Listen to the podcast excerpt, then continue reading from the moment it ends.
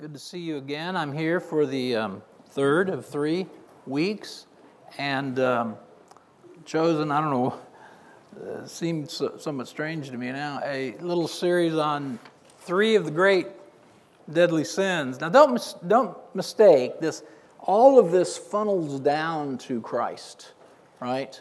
And the Bible is just repeat, repeat, replete with uh, stories, examples of people who acted ungodly, much more so than good examples, save for our Lord Jesus Christ. So we're looking at some of these, what were termed in the old days, deadly sins, and we're looking at their opposites, of course. So we looked at pride and humility.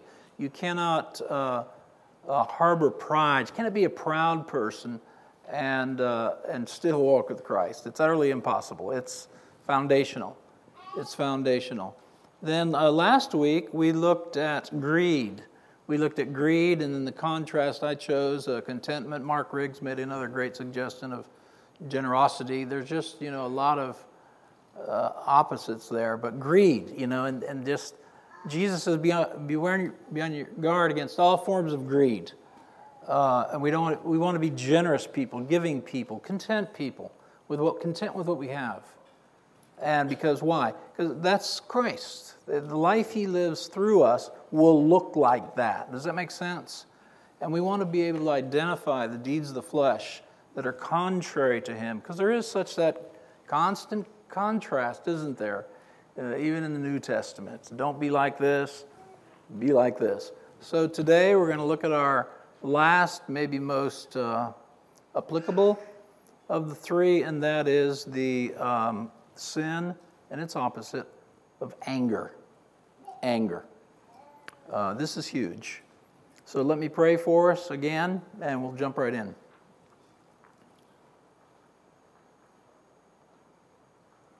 Our gracious uh, Father and King, um, we love you, and we love your word. We pray that the Holy Spirit would take that which is yours and impart it unto us.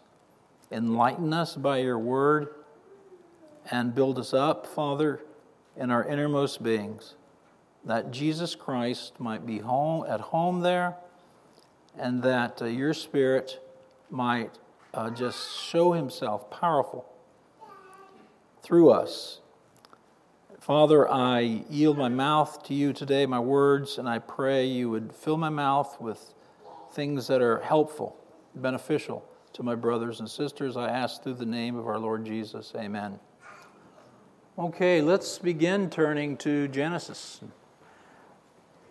I had the privilege of being at His Hill for many, many years, uh, students, staff, and now guest speaker. And I have the privilege of hearing so many great speakers through the years. And of course, uh, for me anyway, uh, Major Thomas was the one who whose speaking influenced the most. Once or twice, uh, if I recall, he'd, he'd, get up and he'd say something like this. He'd say, uh, "How many times does God have to say something for it to be true?" And of course, we would say, "Once." So what he would do, he'd go way back to, to Genesis and he'd start working through, you know, all the way to the book of Revelation.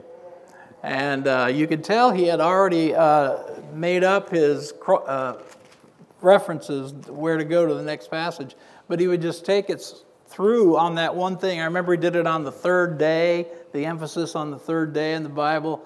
He did it on the nature of faith one time, just starting with Abraham, going through these great acts and faith, ending with, of course, Jesus Christ and the very nature of faith and what it means to live by faith. So, I'm going to give that a shot today. We're going to do that with, uh, Lord willing, with uh, anger. We're going to start in Genesis chapter 34. Genesis chapter 34. At this stage, you know, Jacob has sons, got a bunch of sons, and uh, one day, the one daughter, the one daughter of uh, Jacob, whose name was Dinah, was was raped. And um, we're going to pick that story up in verse 7, chapter 34, verse 7 of Genesis. Now the sons of Jacob came in from the field when they had heard it, and the men were grieved, and they were very angry because he had done a disgraceful thing in Israel by lying with Jacob's daughter, for such a thing ought not to be. Now, at this point, I don't believe their anger itself is wrong. I'd be angry. You'd be angry. We ought to be angry. There are things that anger us. But their anger went too far. And they made this plot. And the plot involved okay, if we want to intermarry, all you guys have got to be circumcised. Bizarre history, but nonetheless, it's there. And so they all agreed, which is unimaginable to me and you. But uh, it says when they are weak, um, well, let's look, look at it in verse. Uh, okay, let's look at verse 25. Now it came about on the third day when they were in pain that two of Jacob's sons, Simeon and Levi, Dinah's brothers, each took his sword and came upon the city unawares and killed every male. They killed every male. Here's some of you saying amen, uh, but no. I think forward to a passage we're going to take a peek at, and it says, Never, never take your own revenge, but leave room for the wrath of God. Leave room for the wrath of God. Flip forward in Genesis now to chapter 49. Right at the end of Genesis, uh, Jacob calls his sons together and he's going to bless them. He's going to bless them and, and and gives somewhat uh, of a prophecy about how all the tribes will be, uh, what, what, they might be like, what their character is. And um, God links Simeon and Levi together and says this in the verse 5 through 7, Genesis 49, 5 through 7. Here's the prophecy of Jacob concerning his sons Simeon and Levi are brothers. Their swords are implements of violence. Let my soul not enter into their counsel.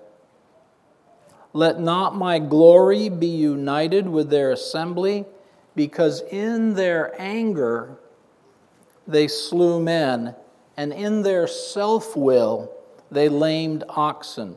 Cursed be their anger, for it is fierce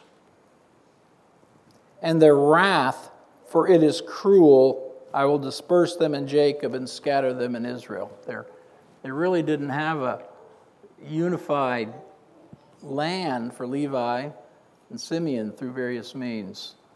Uh, amazing. God took note of that, didn't He? Cursed be their anger. I had the sad and wonderful opportunity uh, I grew up in a home where I um, experienced and witnessed great anger from my father when he was there. Yet the most amazing, here's our opposite word for the day forbearance from my mother.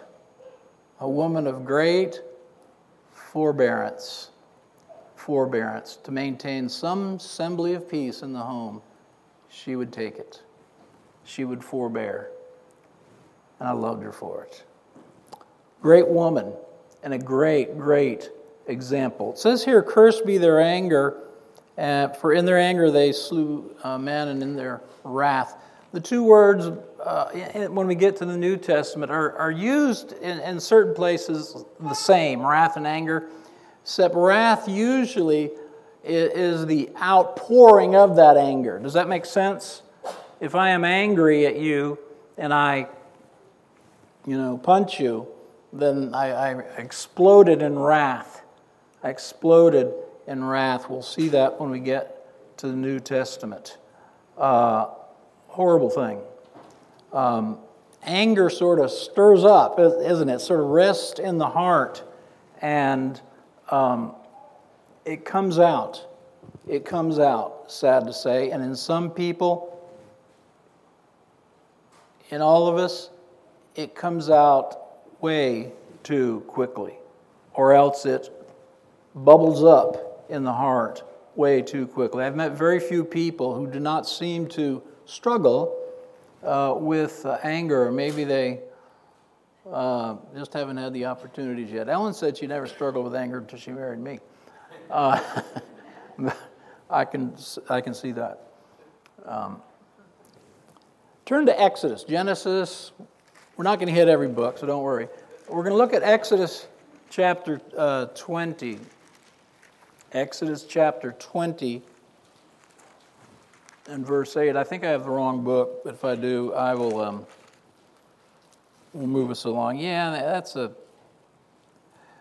it's numbers, I believe. But anyway, here's the story. God took the children of Israel out to the wilderness. Remember that?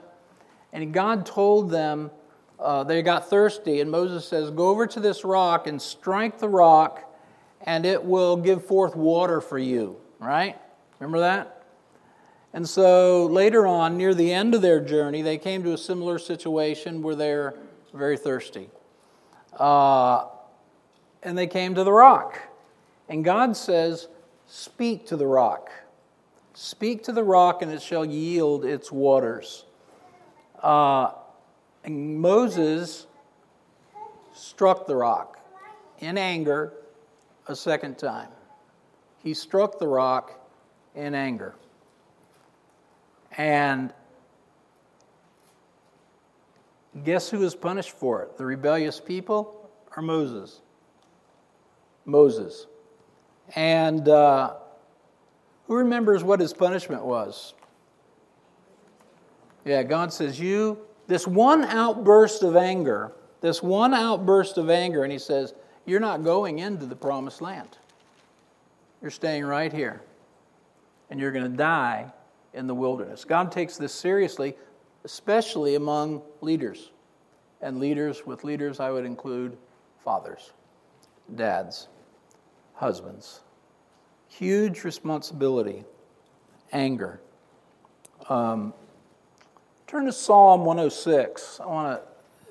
In Psalm 106, Psalm 106 is one of those uh, psalms that uh, recount the history of Israel. You know, it's a long psalm. If you got to memorize one, memorize Psalm 117, not this seven, Psalm uh, 106. And very interesting uh, statement. And from this verse, I would like to draw my conclusion from those first two ex- examples we have seen. Psalm 106 verse 32 and 33. Now he's recounting the history of Israel in, in the psalm, and uh, we'll pick up the psalm in verse 32. You with me? 106, 32. They also provoked him to wrath at the waters of Meribah, provoked Moses. They provoked him to wrath. Now look at this. So it went hard for Moses on their account. Wow. Because they were rebellious against his spirit, he, Moses, spoke rashly with his lips. And I've got written down uh, in my margin here, and I got it written, Lord willing, on the tablet of my heart. Do not let the sin of others provoke you to sin uh, like uh, Simeon and Levi, and like Moses does here. Uh, there was one time in the life of David when he was provoked to anger. Remember when he went and sent his men to try to find a little bread? Uh, and they went over there, and the chief of the herdsmen uh, turned away his men, treated them uh, disdainfully. And David, it says, burned with anger. His anger kindled within him, and he went over to slay the guy. And his wife, not David's wife, but the wife of the fellow Nabal, uh, came out and said, Don't do it. Don't take your own revenge. And David stopped and thanked the girl. Imagine that. He allowed that moment in his life to stop him, to think it over, and to not do what his anger had provoked him to do, had provoked him to do. Anger. Uh, it's a terrible thing, especially in our homes. Anger in the home, in my opinion, ruins everything. I think nothing quenches the spirit quicker, causes tension, um, produces uh, children who live in fear. When a father is given to anger, I know we all we, we all display anger at times, and we should acknowledge that and seek forgiveness always. But a man given to anger, not good. Let's spend a lot of time. Let's spend some time in the book of Proverbs because that says a lot about anger. It says a lot about anger. 1429 Proverbs. We're going to start there.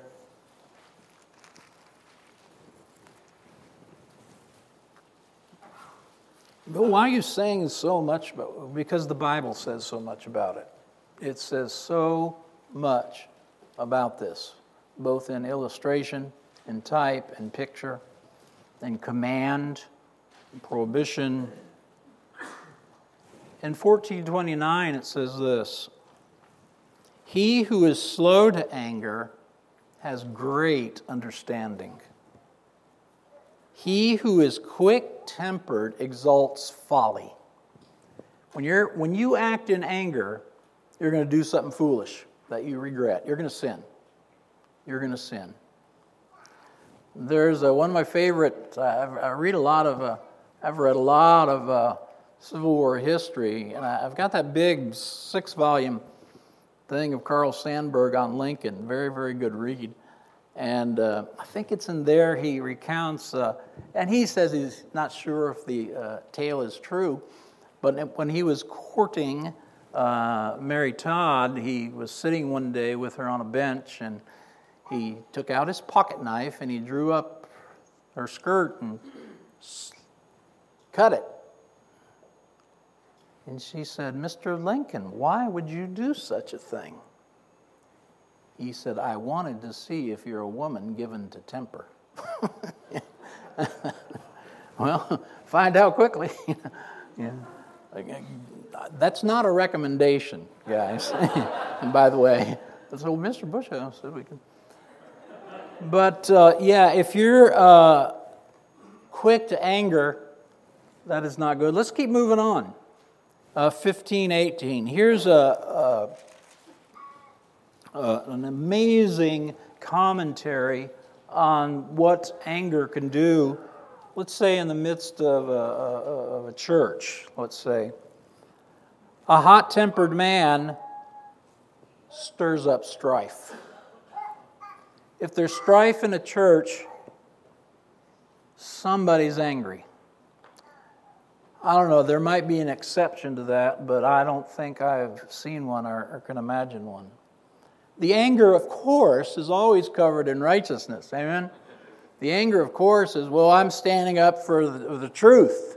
We're, uh, we, we just, we're not going to go there and, and these kind of things. But look at the opposite here in verse a, a hot tempered man stirs up strife, but the slow to anger pacifies contention. Our job, especially uh, elders, deacons, and dads in the family. Our job is to pacify, is to stifle anger, is to not allow these things to explode and get out of hand, to explode and get out of hand. Uh, it's our job. It's one of our jobs to be slow to anger. It's a qualification for an anger, right? It's a qualif- uh, for an anger, for an elder. Elder and anger, they sort of go together. But um, it's a qualification. And um, I remember I was very, I was too young, but I was asked to be an elder at this uh, church I first went to. I was way too young, and I uh, sat there astounded as the there was this fight going on amongst the elders. Not a fist fight, but oh my, it was hot. There were words. I've never seen in the Bible. Uh, but it's ugly. Anger is ugly. And, uh, but we want to be slow to anger, be able to pacify anger. 1632. 1632, same chapter. He who is slow to anger is better than the mighty, and he who rules his spirit than he who captures a city. This is my uh, memory verse on this whole topic. You know, pick you one, but this is the one I like. He who is slow to anger is better than the mighty. You want to be mighty? You want to be strong in spirit? Want to be a man, a woman of influence? Well, make sure you are slow to anger because you're better than the mighty. Uh, I remember uh, Muhammad Ali. Everybody remember him? And he would fight and he would poke around and dance and do this, and he would make his opponent so angry at times if they fell for it, if they took the bait. He would make his opponent so angry that they would just come at him and then he would, boom, you know, one and out. Uh, smart tactic. You see it in football and basketball games that these guys are running up and down, yelling things in each other's ears, right? Trash talking, we call it. And just hoping that the other guy is going to react and what? Commit a foul, right? Let the opponent get angry, get out of control, make them pay for it. But the slow to anger is better than the mighty. And listen to this and he who rules his spirit than he who captures the city. We want to be men and women of self control, not control by self, but control of self by the Holy Spirit, right? One who rules his spirit, who can control those emotions and bring them under the reins of God and God's Word. Uh, slow to anger. I remember once, uh, Charlie probably remembers this. We had a student. I tell this story on the poor guy, and I never remember. I never say his name, though I remember it. He was a big guy. He was a big, strong guy, and one day I had to call him into my office. I was director at that time, and I sat there at that big desk, and uh, this guy was on the other side, and he took his fist like this, and he banged that desk. And, you know, pencil shook, and he says, These rules make me angry. And I said, No, I said, These rules do not make you angry. These rules are just the opportunity to expose the anger that is within you. The anger, right? People can provoke us to anger, but most things, things that are lawful and good and for our good, do not make, we cannot blame our anger on something or someone else. Does that make sense? Yes, Moses was provoked to anger. But his response to that anger brought severe chastisement from God. 1911. We'll get skip through this pretty good. How are we doing so far? Still awake? Following me? Mad at me? 1911. A man's discretion makes him slow to anger. In other words, you you stop and you think, you know, it's stupid to get angry. A man's discretion. A man's discretion. And it is a glory to overlook a transgression. There's our forbearance. Overlook a transgression. Something make you angry? I'm finding the vast majority of times I can just overlook. I can forbear it. How about that? Well, well Bill, when you forbear, aren't you uh, condoning that sin? No. Not always. There's times to speak, and when you do speak, you do not need to speak in anger, right? To address a sin or a problem or a matter of discipline in the home. Uh, dads, I feel for you. Moms, I feel for you. I really do. Children, I feel for you. Because, uh, man, it, the, the pressure is there to just at times uh, feel we're at our, at our very end. But look at 1919. A man of great anger shall bear his penalty. Yeah, a man of great anger shall bear his penalty. We saw it in Simeon, we saw it in Levi, we saw it in Moses, we see it throughout the scriptures. And uh, for if you have to rescue them, you'll just have to do it again. Get a guy out of trouble, get things smoothed out, settle there's fights, so we get right, everything's good, and then before you know it, what? The guy is angry at something else. And it's not the thing, it's where? Where's the anger? The anger is in the heart. The anger is in the heart. Let me tell you one more story that drove this home to me. We used to live in Poteet, uh, yes, and on a 100 acre sticker farm, Emma used to call it.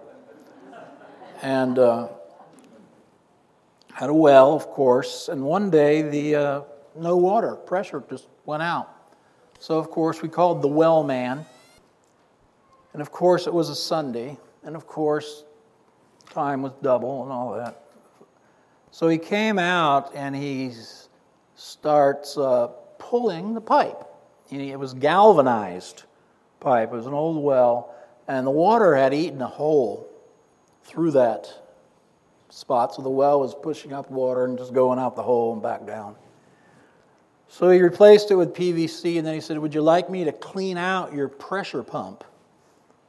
I said, No. I said, No, we've, we've never had any trouble with that. He goes, Yeah, watch this. So you know that valve on pressure tanks? He took that valve and he filled that thing up so where I thought it was going to burst. And he opened the valve, and this rusty, filthy, dirty water came pouring out and pouring out. And it ran and it ran till it got clear. And I said, Where was that? He says, It was settled at the bottom, inside of the tank. That's where anger is. We think we have none, but you add a little pressure, you add the right situation, the pressure adds, the pressure rises, and what? Boom, there it comes up. There it comes up. Anger. And uh, chapter 22, I'll finish my point with chapter, uh, chapter uh, Proverbs 22, verses 24. Here's a great one for single ladies. Uh, here's a great one for anyone thinking of going into business with a partner in chapter uh, 22, verses uh, 24. No wonder, that's 24, 22. Do not, goodness, do not associate with a man given to anger. I think the King James says, don't go with a man given to anger. You got a boyfriend who's like, well, he will never be angry at me. He loves me, right? He's sweet and He's just angry at his ma and his boss and his, you know, his dad and his dog. Don't go with a man given to anger. It's not a good thing. Uh, considering a business partner, if a man's given to anger, don't, don't do it. Do not associate with a man given to anger, or go with a hot tempered man or go with a hot tempered man, lest you learn his ways and find a snare for yourself. Well, guess what? When this guy given to anger starts getting angry, guess what you're going to probably respond and learn to do? Respond in anger. And that's again why I uh, consider my mother such an amazing, amazing woman with the things she put up with. Um, I think for the sake of us children. So don't go with a man given to anger. Don't do it. Gosh, I'm looking at the clock and I'm looking at my notes. And uh, I'm going to start speaking faster. Turn to the book of Matthew. Maybe we won't turn to all these. Let's go to the New Testament. Let's go to the New Testament. I'm going to share, I'm just going to read off a few of these from the New Testament and then get to our ending. Where we need to be, the, the manifestation of Christ and the Spirit with forbearance, right? That's, that's where we need to be. Um, why talk about sin all the time? Because the Bible just does. you know, Paul and Jesus and John and James, they, they just warn us so often about these things. 521, you know this passage, you're very familiar with it. You have heard that the ancients were told, Matthew chapter 5, verse 21, you shall not commit murder. There you go. Don't commit murder, and whoever commits murder shall be liable to the court. But I say to you that everyone who is angry with his brother shall be guilty before the court. Whoever says to his brother, Raca, shall be guilty before the Supreme Court, and whoever says, You fool, shall be guilty enough to go into the fire hell. Man. Why is that? Why is that? And I've meditated and thought on this all the time. Not sure I got this one, but here's what I've come up with. The end the worst case scenario end of a bad relationship is murder, right? You stole my girl? Pow. I'm angry at you. Is murder. The beginning, the beginning of these bad relationships is what? Anger. And Jesus says the beginning is just as bad as the end. The beginning is just as bad as the end. Where is it? First John somewhere. He says, uh, if you're if you're an angry person, you're a murderer. Right? He equates the two again. How is that? Not me. A man given to anger, a man who allows anger to rule and reign in his relationships. He equates it with murder. I'll let you meditate on that. And um, make your own conclusions. It's very strong words, though, aren't they? Very strong words. I've never murdered anyone, but real quickly, Romans 12. Got, got to see this. Romans chapter 12.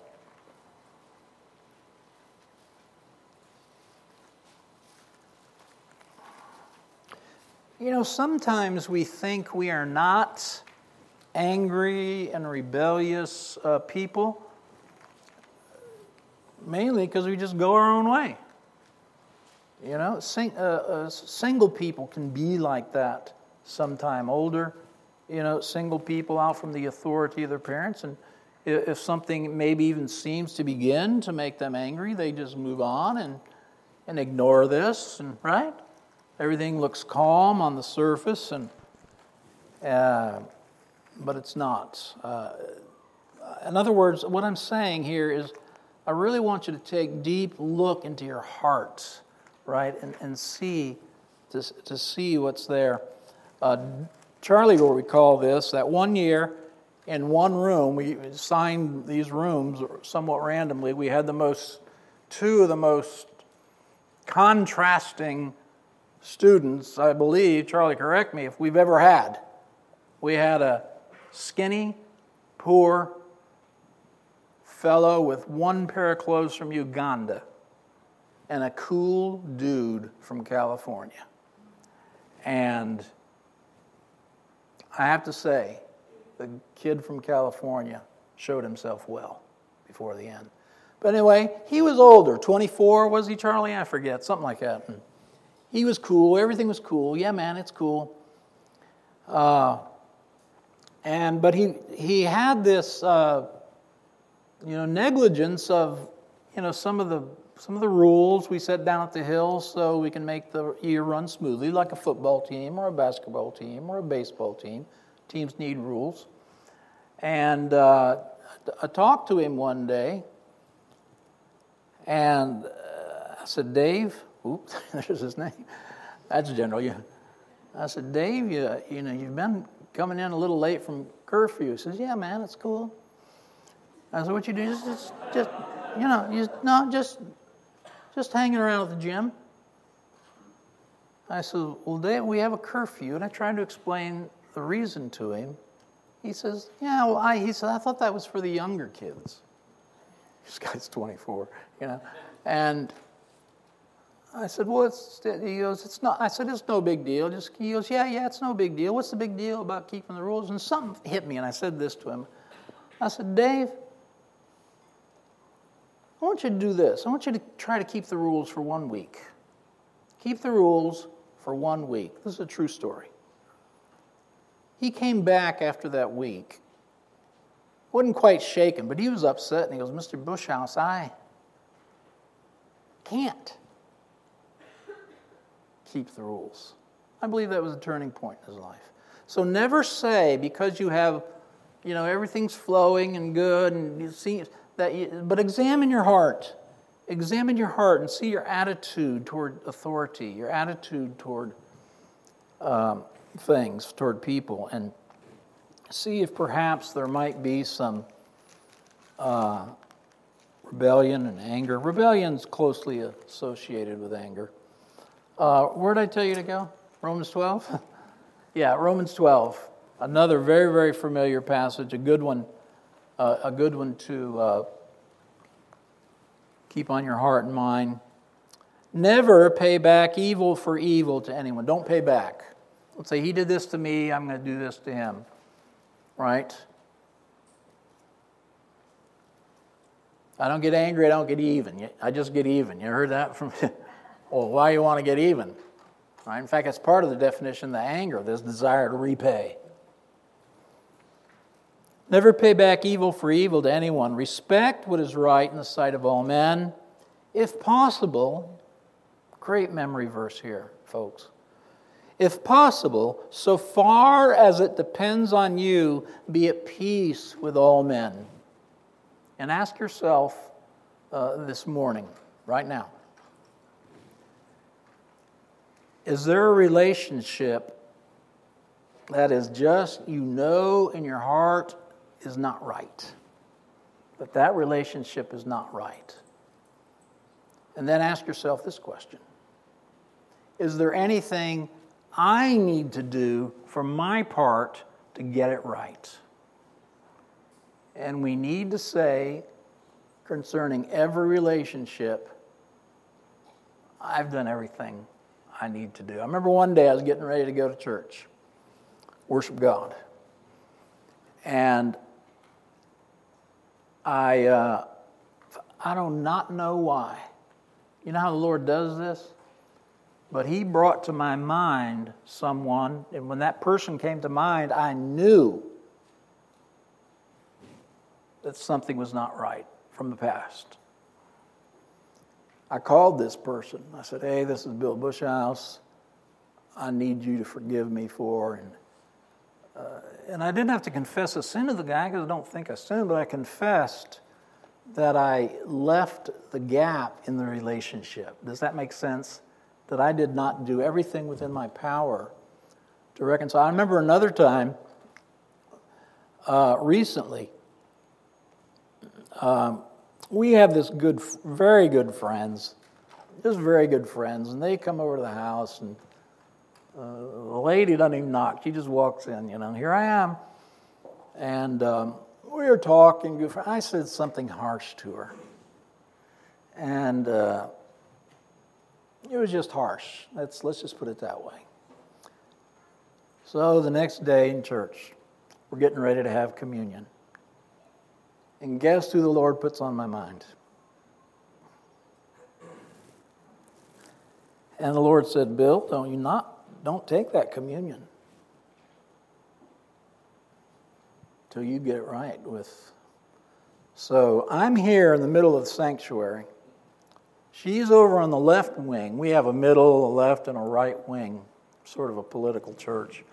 And uh, she was sitting over here, and I had to go back uh, over down the outside, find her row, and she was about three or four in. So she squeaks out of her row. I said, Hey, I am so sorry for speaking ugly to you yesterday. Would you forgive me? She said, Well, I don't even recall that. I said, Was all this for nothing? No, I didn't say that. Um, You went, I went back with a good conscience, right?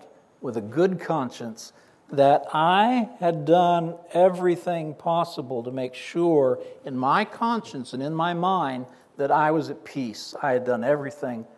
I did not want that. I did not want her to hold on to that because I've had people hold on to things before. Never take your own revenge. I'm, we're not going to turn there. Galatians 5:20. One of the deeds of the flesh is anger. It's a deed of the flesh, clear and simple. Um, excuse me. In Ephesians chapter 5, uh, 4 rather, uh, verse 30 and 32, it tells you several things, and it says, you know, don't be angry. Put away angry. And listen to this do not grieve the Holy Spirit. Isn't that amazing? We want to live in and through Christ. Amen? We want Christ to manifest His life through us. But that is impossible when we're angry, right? We are grieving the Holy Spirit. We are grieving the Holy Spirit. And again, we want to take care of that. Ephesians chapter 6, verse 4, here's a verse that. Uh, every man, every father should hang on his tablets of his heart. Uh, fathers, do not provoke your children to anger. Uh, don't push your authority too far.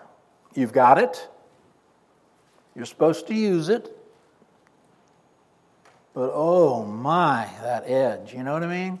No one knows what I mean? I'll explain it to you. there are times when you just think maybe coming down a little harder might straighten things out. And guess what? It does not. It provokes them to anger. So God says, real just one sentence Fathers, do not provoke your children to anger, but bring them up in the nurture and admonition of the Lord. Well, I want to skip forward. I think you get the picture on anger, right?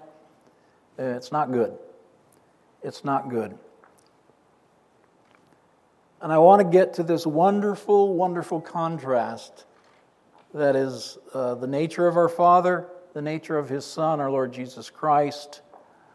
And that is uh, many words I could have ch- chosen here patience, kindness, gentleness, all of which are true. But forbearance seemed to be the word for me that is the opposite of anger forbearance. In fact, there's one place that says, Be angry, but sin not. There's things we get angry over, right? There are things, events. You cannot look at the, any headline hardly and not have some sort of anger. But be angry, but what? Sin not. Sin not. Don't let the sun go down on your wrath. Get rid of it quickly, take care of it quickly. Uh, Mr. Kelfer, my dear old friend, used to say that one type of anger is what he called firecracker anger he says there is not much, he says the volition does not much have much time between the lighting of the fuse and the exploding of the firecracker. So you got to take care of it quickly. Quickly. Anyway, forbearance. Uh, let's start with Romans since we're there. Turn over to chapter 2. We're going to look at, first of all, how it is the character of God the, it, there's only one reason to be forbearing, and that is that God has been forbearing to you, right?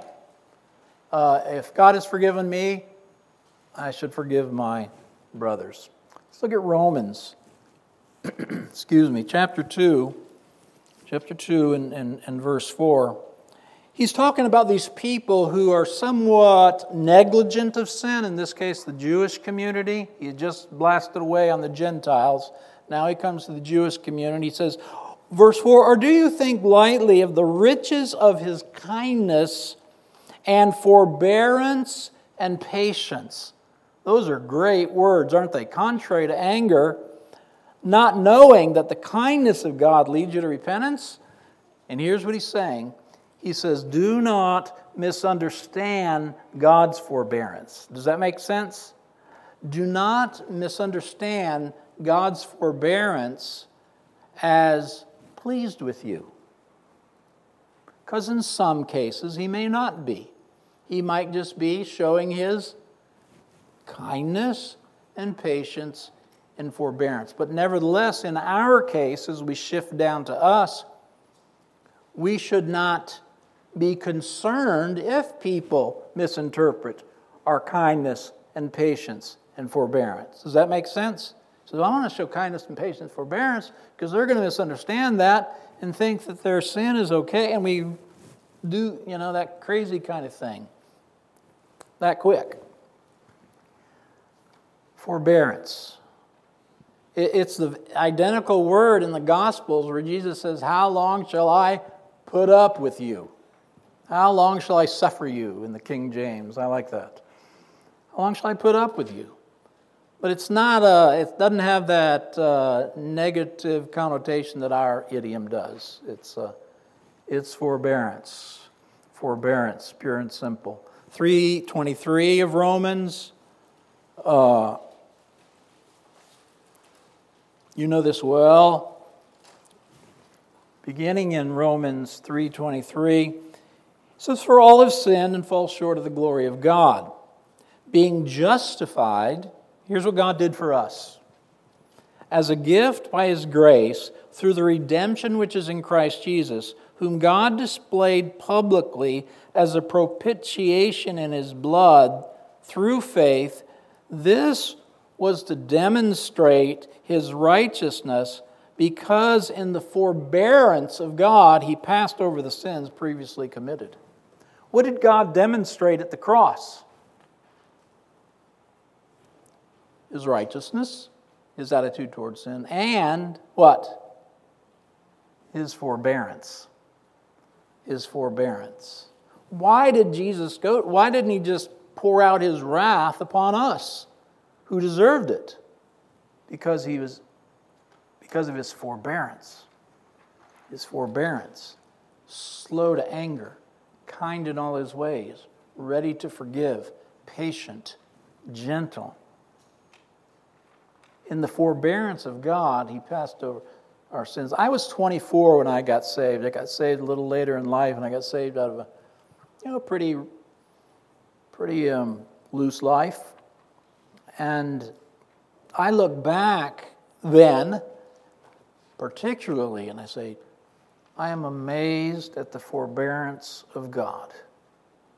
I'm utterly amazed. I stand amazed in the presence, right, of Jesus of Galilee. Wonder how he could love me. He said, uh, I just often think of his forbearance. And we had a great gathering for Tom and Martha's 30th wedding anniversary last night. Congratulations.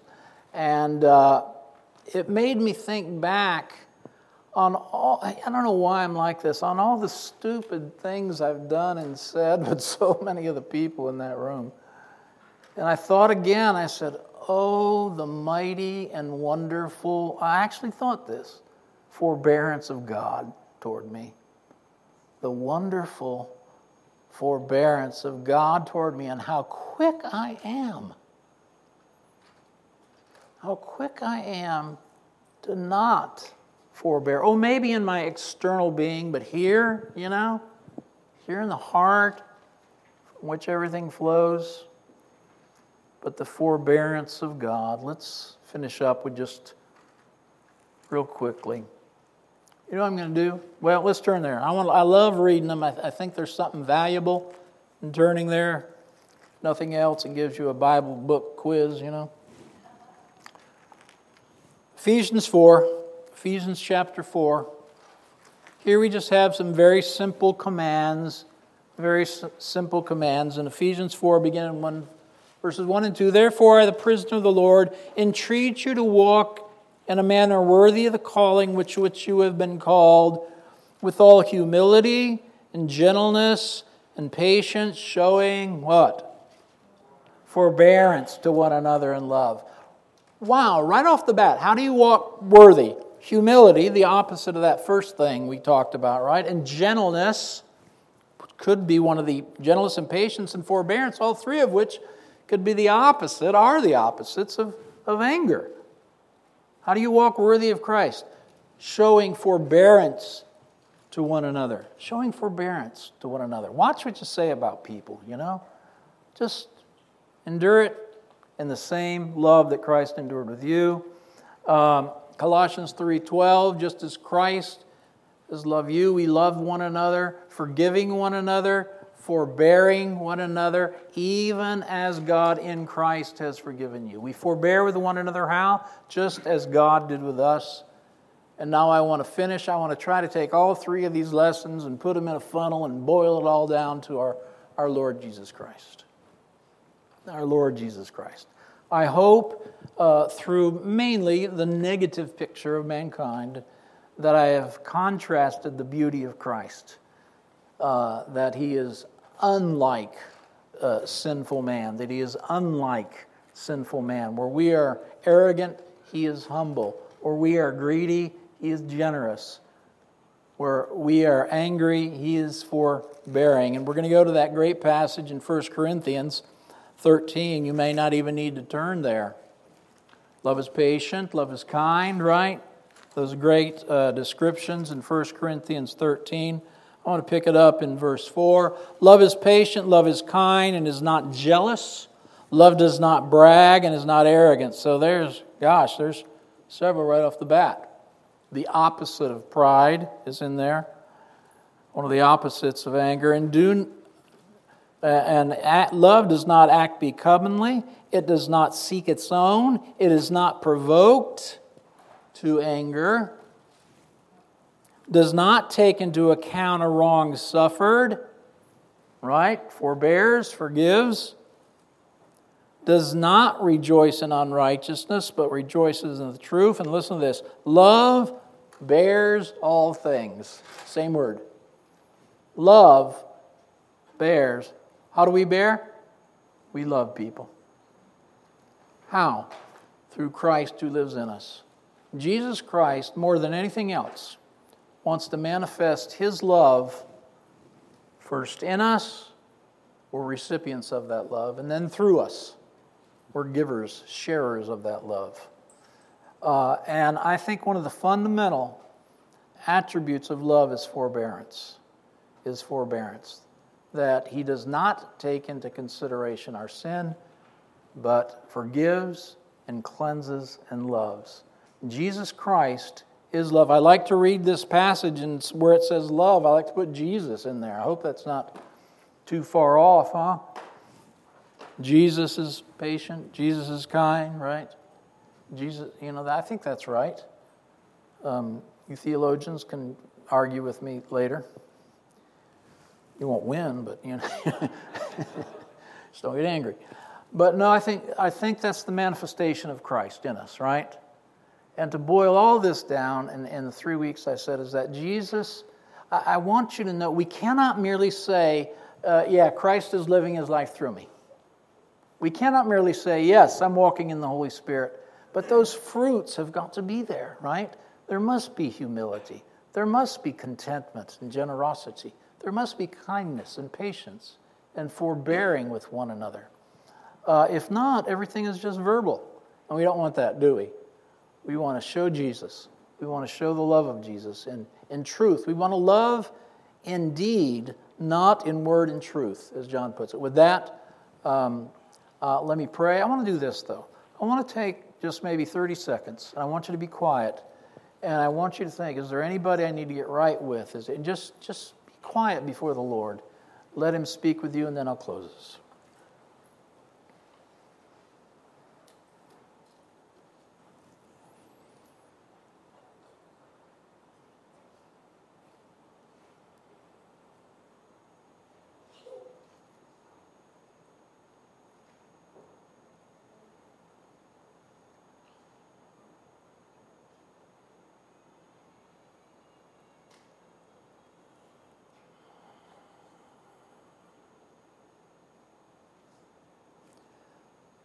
Father, I want to thank you first that uh, he who knew no sin became sin on our behalf that we might become the righteousness of God in Christ.